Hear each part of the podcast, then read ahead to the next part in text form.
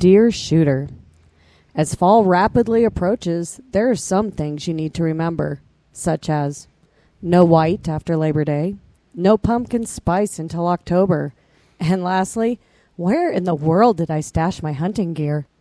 Of course I'm happy. Just checking because I'm like getting the stink eye here. Go do your thing, but get good at your craft first, and put your budget to things that really matter at the end of the day. You want to get good at it, and make no mistake about it, that's training. Let's face it. If you have a size 62 waist, you are not as tactical as 5'11 might think you are, and we've all seen it.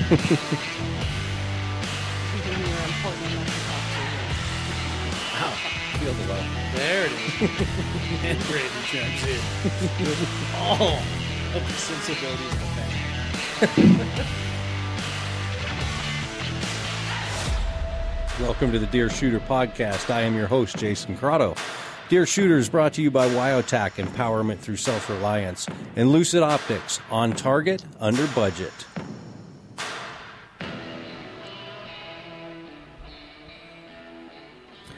That music must mean it's Thursday morning, and how is everybody doing this week? And uh, yeah, it's almost Han Solo season for the ladies. The high boots, the vest, the sweater. Yeah, wear the short jacket? Yeah, the short jacket because it's not time for the long jacket yet. No, and that also means that uh, the evenings are starting to cool down, and, and we're starting to think about going hunting. I've already got a room cleared in the house and my gear's starting to be staged and strung out. I suffer from the Boy Scout affliction. I take too much crap. Well, I mean, always be prepared, but I don't even know where half of my stuff is. Oh, you'll find it. Maybe It'll wake you up in the middle of the night. You're going to go, where's that 200 feet chunk of rope? right? I've never used it. I always take it. No, you don't. Because I've been hunting with you, and I couldn't believe that you didn't have a chunk of rope because we ended up having to haul that stupid elk off the side of a stupid mountain with our belts. Well, it was on the top of a mountain and the truck wasn't. We got the truck there. We got the truck within like 75 feet of that thing, and you didn't have enough line. I didn't. I, I can't even play. but we had belts, and we, We did. slid that cow elk down the hill. We did, and and I will uh, I will give cross props to crossbreed on that one because I, I I used my crossbreed belt I did too. through the through the hock and and we drug that thing down the mountain. Now it didn't have a lot of hair left on it when we got to the bottom. Only on one side. Saves time. Right. no, actually, it added a whole bunch of time. It But- did, but at least gravity still worked. Yes. And w- we brought the elk home. We put the freezer into the full status. We did that. would- Was that the one we hung in your garage by like two screws? Yes. That was That, that was the one. that was such a haphazard trip, and that that was the oldest, grayest cow elk I think I've ever seen. Quite possibly the oldest specimen of a cow elk uh, I've ever seen myself. She's great in a crock pot for 12 hours. Right. She tasted fine. Chewy. Crock pot, 12 hours. Yeah. Nothing's chewy after a crock pot. So I finished a project today. I finally, I think I've been working on this thing for three years. Um, took an old Winchester Model 70 that I had. Um, it's been my hunting gun for 30 years. And I, I finally finished the rebuild on it. So new barrel, new stock, new optics, the works. So the only thing is really the original gun's action and bolt. That's it. All right. Trigger, trigger, I think is still original. I hadn't changed Well, that. that's part of the action, but I, it, I would say she looks really good. Yeah, yeah, that's nice. Uh, HS Precision stock on it, uh, Shaw barrel, fluted, uh, lucid optic on top, of course. The L5, It'll serve you well. I think so. You were saying that you were playing with ballistics here not too long ago, and if your data is right, and it's a best guess, well, I'm saying it's probably close.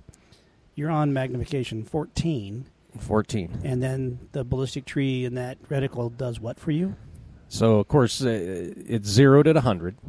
So so center is hundred, and then it the if I just drop the lines, it's 300, 400, 500, 600. But you set the magnification on 14. Mm-hmm. You never touch a turret. Right. Mm, Magic of second focal plane. right? And I think I think second focal plane is the way to go for a hunting scope. Um, I'm, I don't want to dial. I do too, especially when I was with Wilson for my elk and having that second focal plane where I'm not dialing, but I know my drop because he's sitting there, she's walking, and he's like 400, 510, 620. You have to make those choices. You, you're not dialing. You don't have time. No, you don't have time, and and when you make the time, I made this mistake last year on an antelope. I uh, I set the scope at 650, and then the stupid thing popped up at two, and I went right over its back. You did that. I watched you do it. So, um, dialing is not always the way to go. Uh, it- you know, one thing about it, and and I I, I know both of you kind of shoot a little bit different calibers. This is my old tried and true 30 six. I shoot 165 grain ballistic tip, and it's dropped everything I've pointed at. The Aught 6 is probably the most proven big game hunting round I can think of. I I hesitate to think that there's anything in the world that it wouldn't drop. No, there's nothing. I mean, shot placement's going to count on some of the tougher animals. Oh, but yeah, yeah. It'll definitely do the job. You're throwing a 215, 225? 165. Oh, you backed it off for speed. Um, it, you know, when I played with it, I, I was originally going to go with 180 grain, and what I found was the 165 stabilized a little bit better. I got a lot tighter group with it, Interesting. All right. So And what's it- it, what's it it- pushing on muzzle velocity on that? about 2,800. That's fast. For for that heavy of a bullet, that's fast. Oh, it's it's very fast. It's screaming. So the the terminal ballistics on it, it's it's got a lot of impact. So. eh, what are you What are you going to be shooting? I know, I know Brandy's been. She's had that tried and true seven millimeter 08 for as long as I've known you. and it'll be with me forever. Not, I'm not going to shoot the barrel out. I usually draw three to four tags, and I shoot five times. I know you shoot. Yeah, you shoot ten rounds a year out of that thing. Five of them are. Yeah, five of them are just to check zero. It doesn't take five to check zero. But you like to get that little tight group and show off, show off to everybody. She does do that. Not on my uh, hunting gun. Even at ten rounds a year, lady, you are never going to shoot that out. You're just Nope. not. No, your your your granddaughter may have to replace the barrel. Maybe. I mean, it's just not a high pressure round. It's a very effective, very predictable round. It's a forgiving round for recoil. It's an easy round to load. It, it's an all around just a really good North American big game hunting round. I will be taking a new 6.5 PRC. Okay. Okay. I got one of the last of the Mark 10s, and uh, so it's a Shaw rifle all the way around Okay. and uh, this one's my gentleman's rifle. It's you know grade five walnut and all, all Mhm. pretty. I'm almost a little afraid to take it afield because I'm an idiot and a klutz. I'm going to scratch it. I'm pretty sure about it. Well, here's the thing: guns are meant to be shot. They're meant to be used. They're meant to go in the field.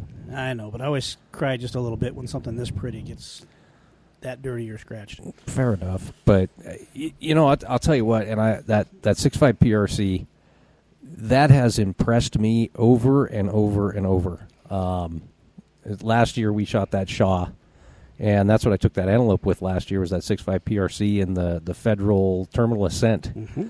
and that round in that caliber is devastating. Hey, we took it to South Africa Mhm. on a plains game hunt, and it dropped everything that we pointed it at in one shot. Yeah. No, that that caliber is just absolutely unreal. We we built that one for for Brandy earlier this year and she was shooting past 2000 yards with it. Not a hunting gun. Well, that one's not. But, It's too heavy. Mine's a hunting gun. But the the just the the round itself um it just never ceases to impress me. I had a guy uh, in the long range class what, last week that brought a 6.5 PRC, and he was clanging steel at a mile. without much of a problem. No, no, it wasn't even hard for him. I think he, I think his dope on that was about 18 mils. That's pretty flat. Mm-hmm. So, what other gear do you take? What's essential in your bag? Well, you got to have your, I mean, hunting knife. Yeah, Wilson this time take the knives. He uh-huh. always takes them. They're in the truck, but when we go to the animal, he never has them on him. to be fair, I had been working over a bunch of animals for disabled vets the weekend before, and I left them at the fire hall. But yes, I, I normally have a big selection of knives in my truck when I go. Yeah, last year was the pocket knife syndrome. Oh, we did it. It worked just fine. Hey, Had to take apart my pocket knife and clean it though, but it, it worked just fine. you'll have that. No, I always uh, always make sure I've got a good knife in there. Uh, bone saw. Do you take a sharpener? I do, um, but it's just kind of one of the mini, like the diamond sharpeners. Just a quick dress, kind of the edge Mhm. kind of thing. Yep. Just- Smaller the better, but it, I always take a sharpener. Yep, just just kind of a quickie thing. But I always make sure before I leave, my knives are razor sharp, ready to go. Um, and then that happens, you know, of course, when we get back and we're taking care of the animals too. Everything when it when we get done, everything gets dressed and sharpened and put away nice. As they should be. No dishwasher for knives, y'all. No, no, that is a bad. Stink eye from Brandy. again. Didn't you do the dishes? well, just saying that. Just don't do that I don't do that to your hunting knives. anymore. Never have. Not mine. Yeah, that's his problem. then he should wash them. Leave them out. Leave them out. Yep, they will get washed. For the month it takes for you to get to them. So those of you guys out there listening, um, put your knives away and don't let your wives put them in the dishwasher. Because if they do put them in the dishwasher, it will be your fault.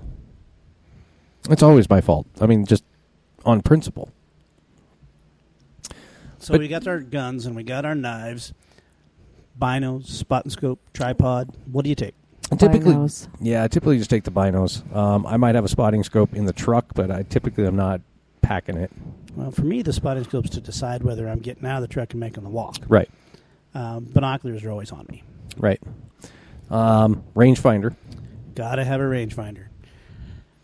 I can do the math in the reticle, but I'm lazy. I like the digital readout.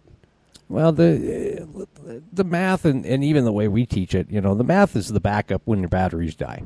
True. And if you have time. Mm-hmm. And a lot of times you don't.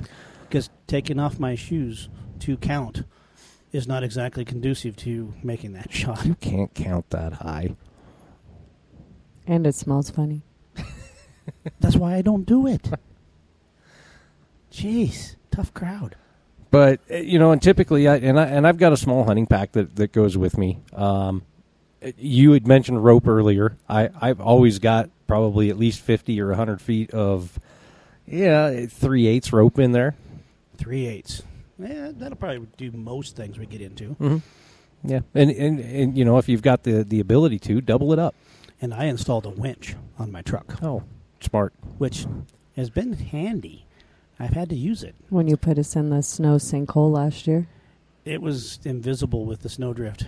I yeah, I did that. Yeah, but didn't you disconnect something and it didn't work when you needed it? So yeah, trying to cross a little ravine um, to get on one side of a creek, I uh, scraped off the ground wire, um, and it didn't work. So that was a, a back up and go back to the shop and fix your truck kind of thing. Oh, so there's that special pocket in your bag for Murphy.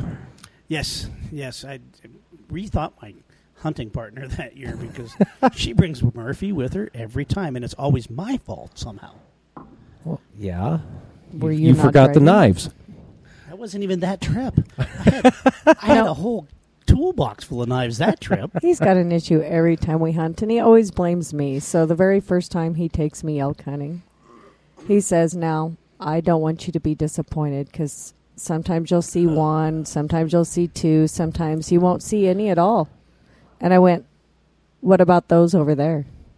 She points to a ravine valley off of Black Mountain Road, and there were 2,000 head of elk laying down, sunning themselves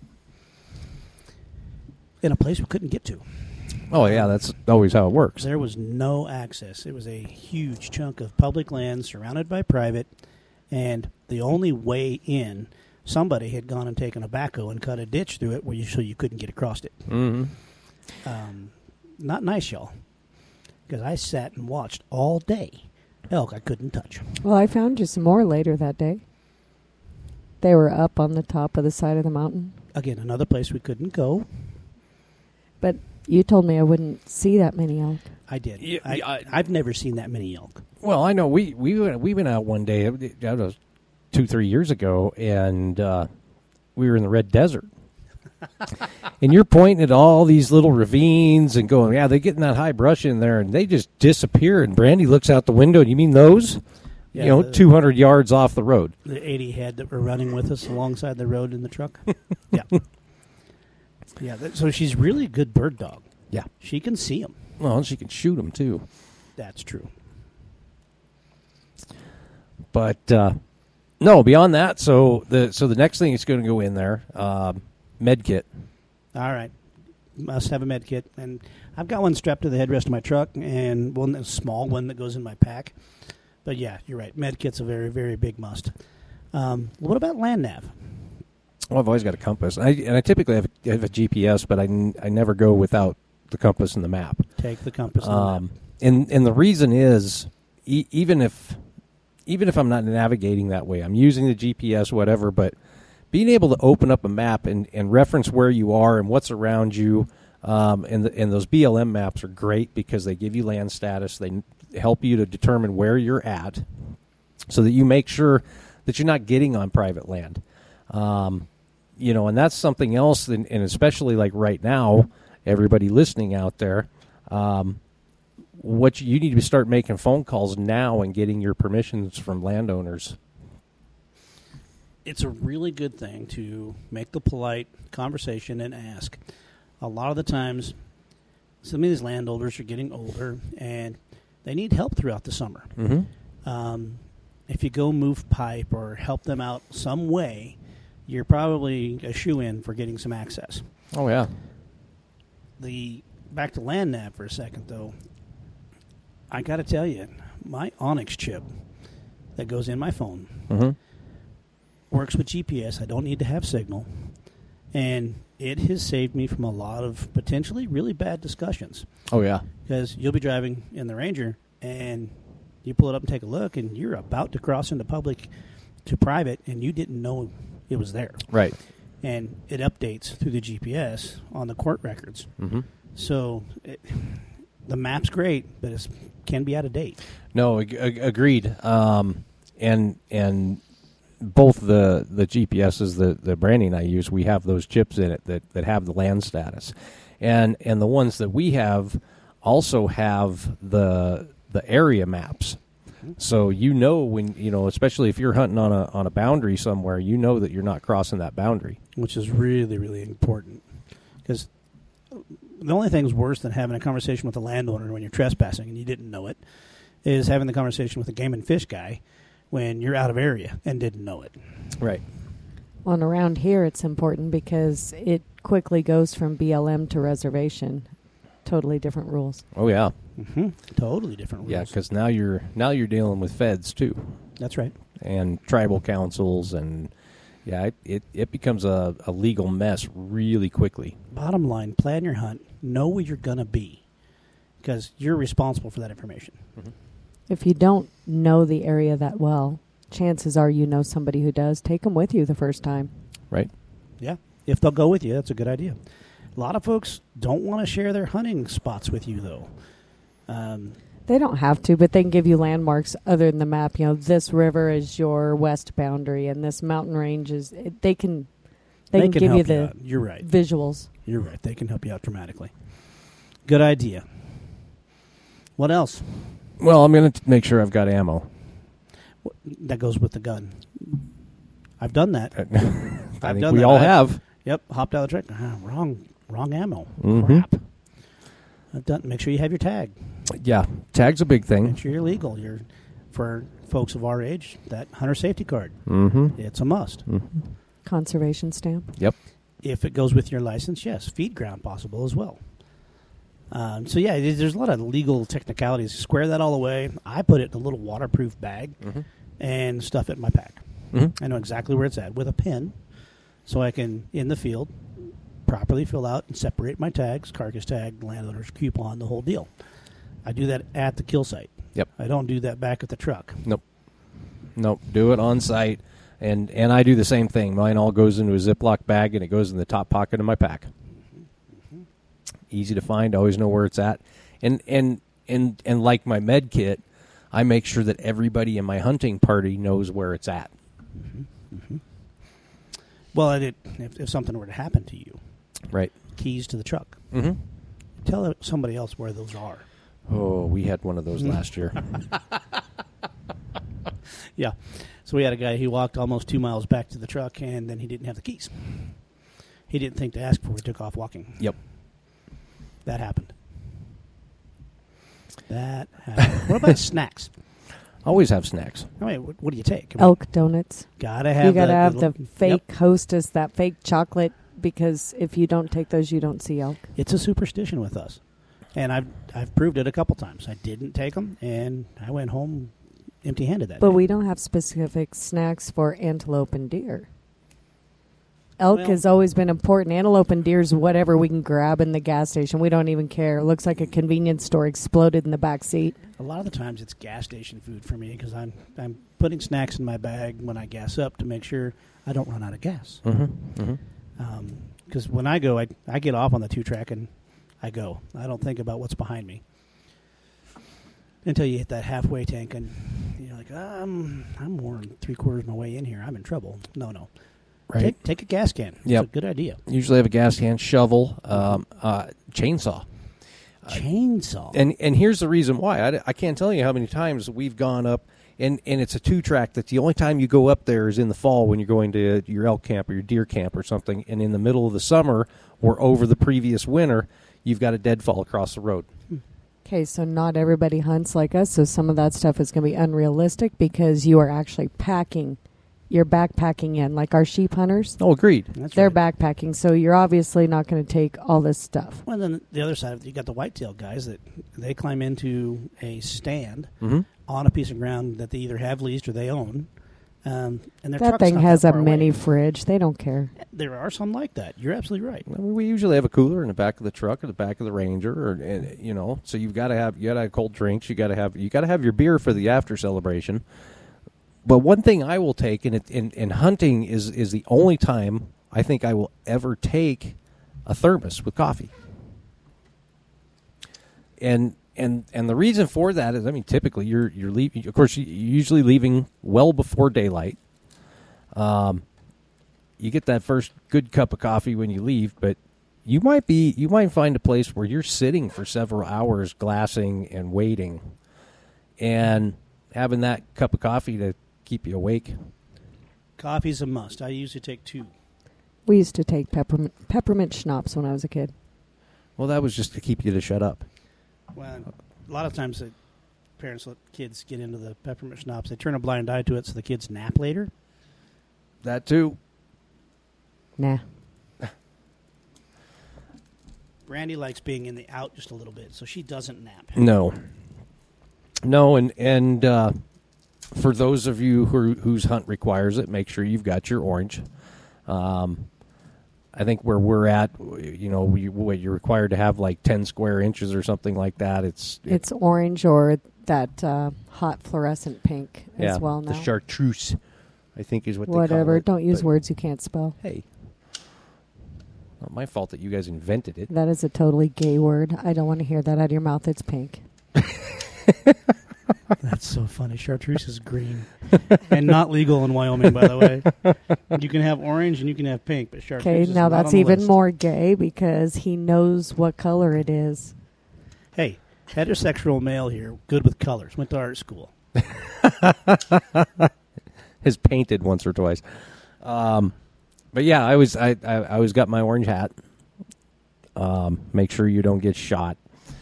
Um, and I, you know, oddly enough, eh, I was in at least in in my vehicle. I've got things that, you know, I I, I take blankets. I take extra heavy clothing. You know, I've got heavy gloves like leather gloves, work gloves, um, and actually the work gloves go in my bag uh, because once you get an animal down, and work gloves is kind of the way to go. They are handy. I very rarely have them, but they are handy. I've been envious of your work gloves a couple times. Well, you know, I don't want I don't want to ruin my good hunting gloves on rope. No, actually, I we were hiking one time. Um, I think it was on our res- desert hunt, and I told Randy if the, if you went down, I was just going to stab you and take your gloves Okay. because they were going to be handy. Yeah. you, you were no longer going to be handy at that point. Well, hey, isn't that the deal that if you die, we split your gear? That is the deal. I mean, Well, we have to be careful because you know with bears and stuff, it's illegal to bait unless you paid for your bait site. She has a point, but we're talking about grizzlies, not blacks. Never know what you might find. That's true. We already have elk coming down off the mountain this early. I did see that. We've we've been by a bear at Diversion Dam. yeah, I'm afraid this winter is going to be a little bit of a rodeo. Call it sporty. It might be. Um, I know Farmer's Almanac is talking first of September. We're going to see snow. which adds get to the gear list. Mhm. Cold weather gear, emergency warm gear. Right. Put it in the truck. Oh yeah, that well that just lives there. But that Mhm. doesn't always work when one said person goes out elk hunting in a whiteout and can't find his white truck in the whiteout. Now I've done that. I've done that. So you, you- the trick is you don't stop. You just keep moving. And we did walk by the four wheelers twice. Yeah. So a habit I got into because I I've done something similar. Um, whenever we get out and go walk, I always drop a pin in my GPS of where the vehicle is. Didn't help me. Really, Yeah. I, it was that white out. it, you couldn't see four feet in front of you. Okay. The guy that I was with, um, he lost my tracks following me. Okay. Yeah, it was it was true Wyoming winter. And and and be prepared for that because it, weather does move in that that fast. Yep. And once he found me again, because I stopped and he ran into the back of me, um, we took a ratchet strap and linked off like you would if you were on the North Pole. Um, we weren't getting separated again. Right. And in a 12 foot ratchet strap, you couldn't see each other. Yeah. Been in that, not fun. Yeah. But it's one of those things that sneaks in on you. When we went out hunting, it was a nice, sunny, kind of moody day. And in two hours, it, it clouded up, set in, fog started, and snow started. And we were four hours from the truck when we realized that we probably ought to come off the hill. Now this year, and I, I, I'm going to try something because I, I built this last year, and what it it's a uh, I don't even know what you what you essentially it's a boom that slides into the receiver hitch of my truck, so I can hang an animal to skin it and clean it. You made a mobile gambrel. Mm-hmm. Yeah, it's going to be handy as heck. Um, are you coming on the antelope hunt with us? I'm going to try to. Okay. If you do, bring that. That's going to be handy as heck. Mm-hmm. Yeah, that's my plan. I, I, I need to pull it out because I think I need to drill some holes and do a few Yeah. other things. Having another way to lift an animal up to while you're doing skinning is very handy. Mm-hmm. Well, usually we have them take it back to the fire hall where we have a backhoe. And and to that, um, an extra bottle of water or two and some wet wipes, because you're going to get messy. If you if you are successful, you're going to get messy. Mm-hmm. Ways to make fire. I always bring um, some waterproof matches. Mhm. Um, I I take a thing of steel wool and a nine volt battery. Handy, light things you can pack. Right. right? Because if you actually have to make heat somewhere, it's better to have that stuff than have it be in the truck. Mm-hmm. Now, uh, you talked about heavy duty clothing. Um, uh, uh, my Carhartts live in my truck year round because this is Wyoming. What do you you know what are you typically wearing when you're going hunting? I used to get into the, the, the Gucci camo. I like the Sitka gear. And at the end of the day, I have been hunting enough to recognize that the animals just don't care unless you're doing like a bow hunt type of deal where you're getting that close and then attempting to be right up there personal with them. Mm-hmm. In a rifle situation, it really doesn't matter. I don't like cotton because it absorbs water. Sure. Um, I don't necessarily like wool because it gets heavy Mm-hmm. but noisy clothing I don't like. And it just it's a personal thing. It's not that I'm giving myself away in a rifle situation, but I want to be warm. I want to be comfortable, and I'll dress in layers because inevitably you climb out of the truck and it's dark and it's frosty. It's cold.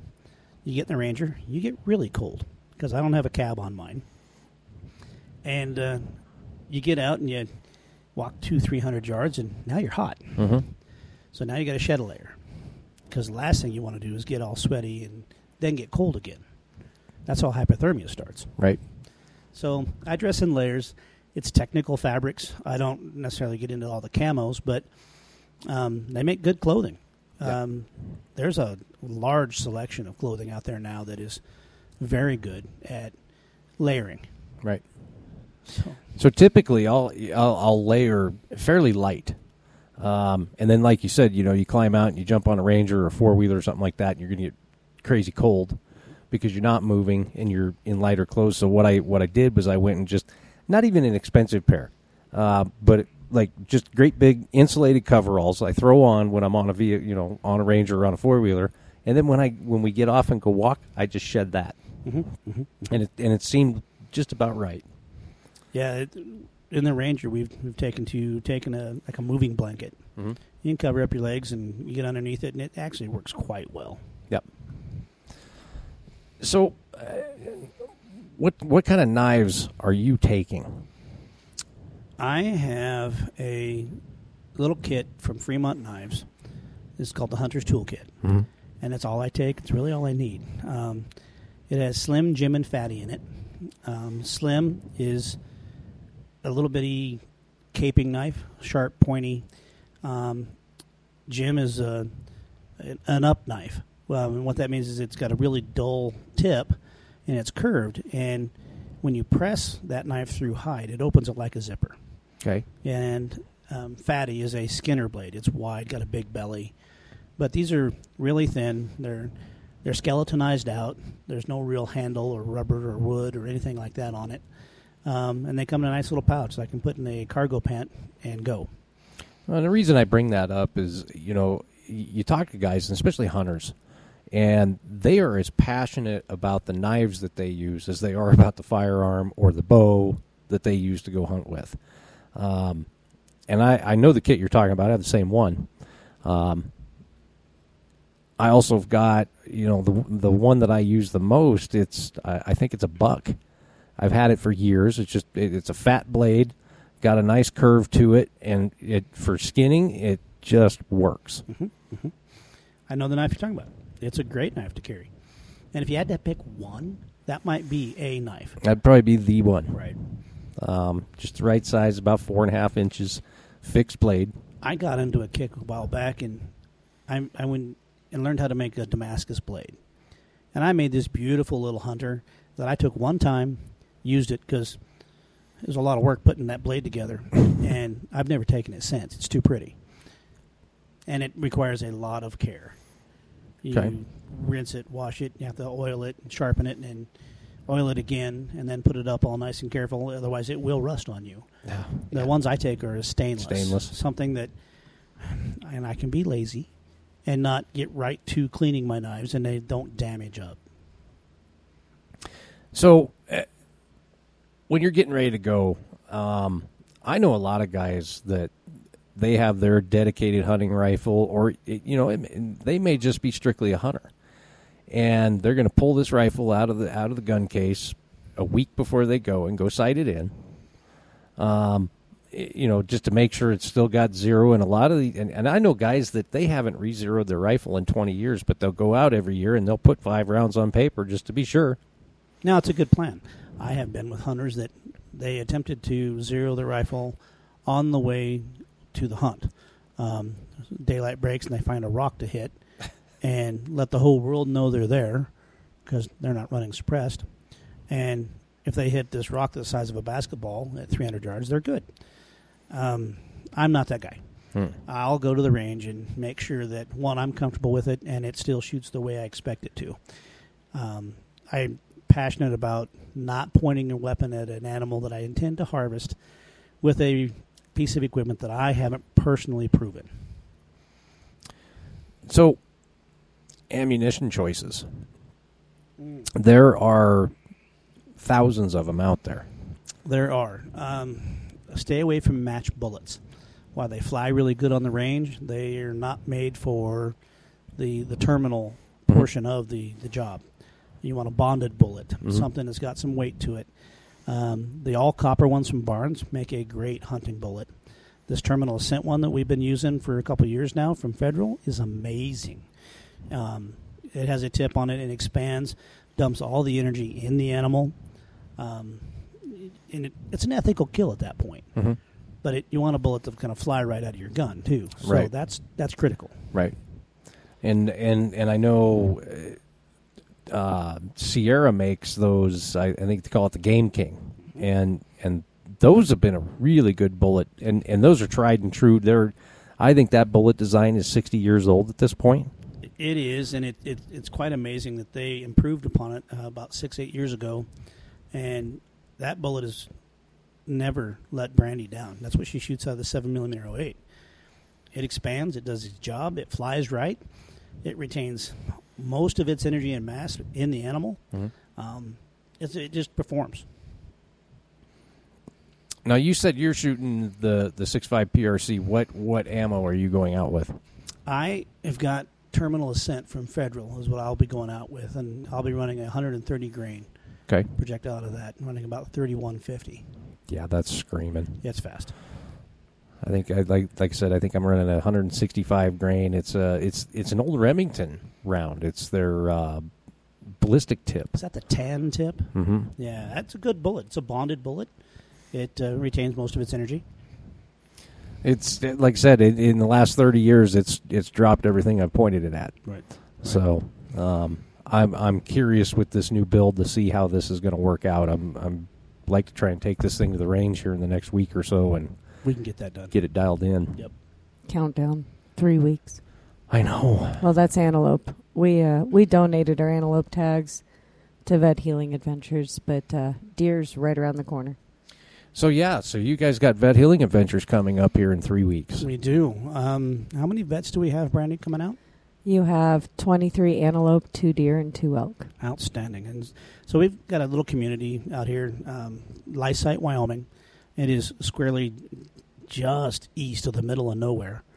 And that whole entire ranching community pulls together and throws an event for these disabled vets. They house them and we feed them, and they all donate their tags to them.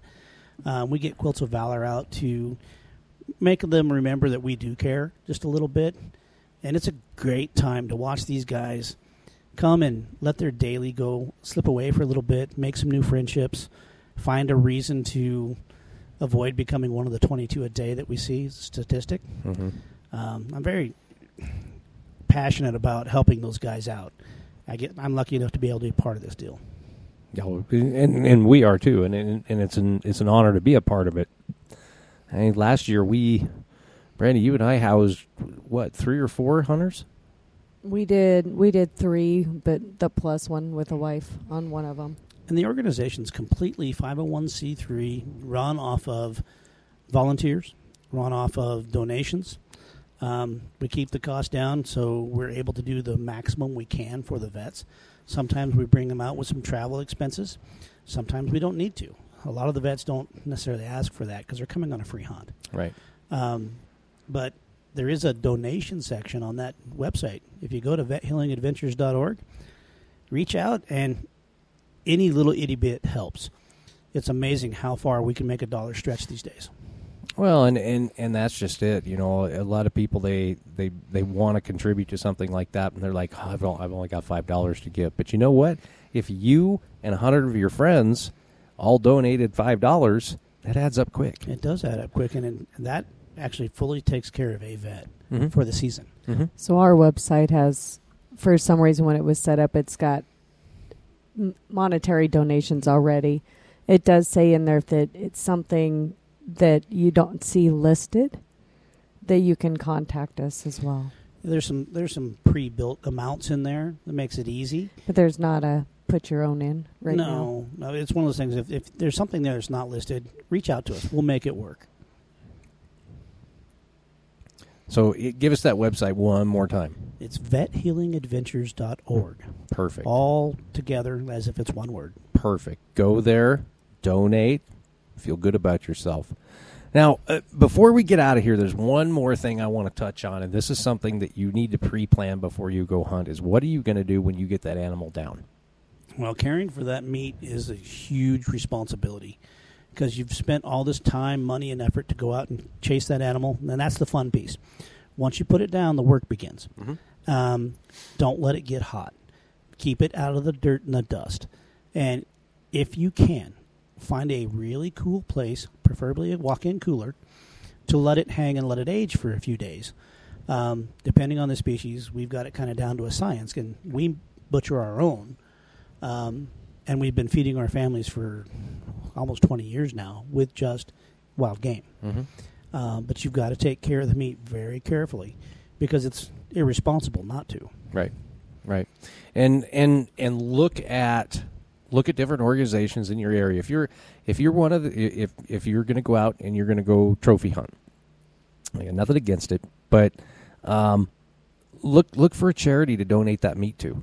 There's a bunch. There's always a family or two in that local area in need. Mm-hmm. So have a game plan before you go out of what you're going to do with that animal, and and be prepared to when you get it down. You know, eh, we've we've had a few years, the probably the past five or six years, where even going on an elk hunt in October, it's hot, It can be. um, and it's you get the animal down, and it's get it to a cooler now. Antelope's even worse. Mhm. It's, it's a lot warmer in that time frame. Right. Well, with antelope, we usually take a couple bags of ice to put in the cavity. Mm-hmm. We ice it down in the truck on the way back in Mhm. just to keep it f- from spoiling because Right. a lot of times it's 80 plus degrees Right. in that time in September. Um, if you don't know of the area you're in, if anybody's in of need, the local game and fish groups they know exactly who needs the meat, Right. and you can reach out to them, and they would greatly appreciate the gift. Well, and, and and even if you don't want to process it, talk talk to your local processor too, because a lot of times um, they'll go ahead and process it, and and they may keep a portion of it to sell for themselves just to cover their costs, but they'll go ahead and process it and donate it for you. That, a lot of processors do that. You're right. So um, have a game plan. Hunting season's coming up. Get your stuff together and and go out and practice a little bit. Don't you know? It, it it's kind of incumbent to make that ethical kill, and it's worth going and spending a box of ammo at the range and making sure everything's right. if you're going to an environment that might be higher elevation than you're used to, and you think you might be on a hunt that's going to be physically demanding, get in shape before you go. Mm-hmm. Nobody wants to be behind the guy that just can't breathe. Right. Right. And then all the animals are going to hear you coming too. Um, Wheezy. So yeah, uh, if you're not ready to go, now is the time to start getting there. Um, you know, I, I, I hope everybody goes out and has a great hunt this year. And I guess if you don't, you just get to go play him the gun.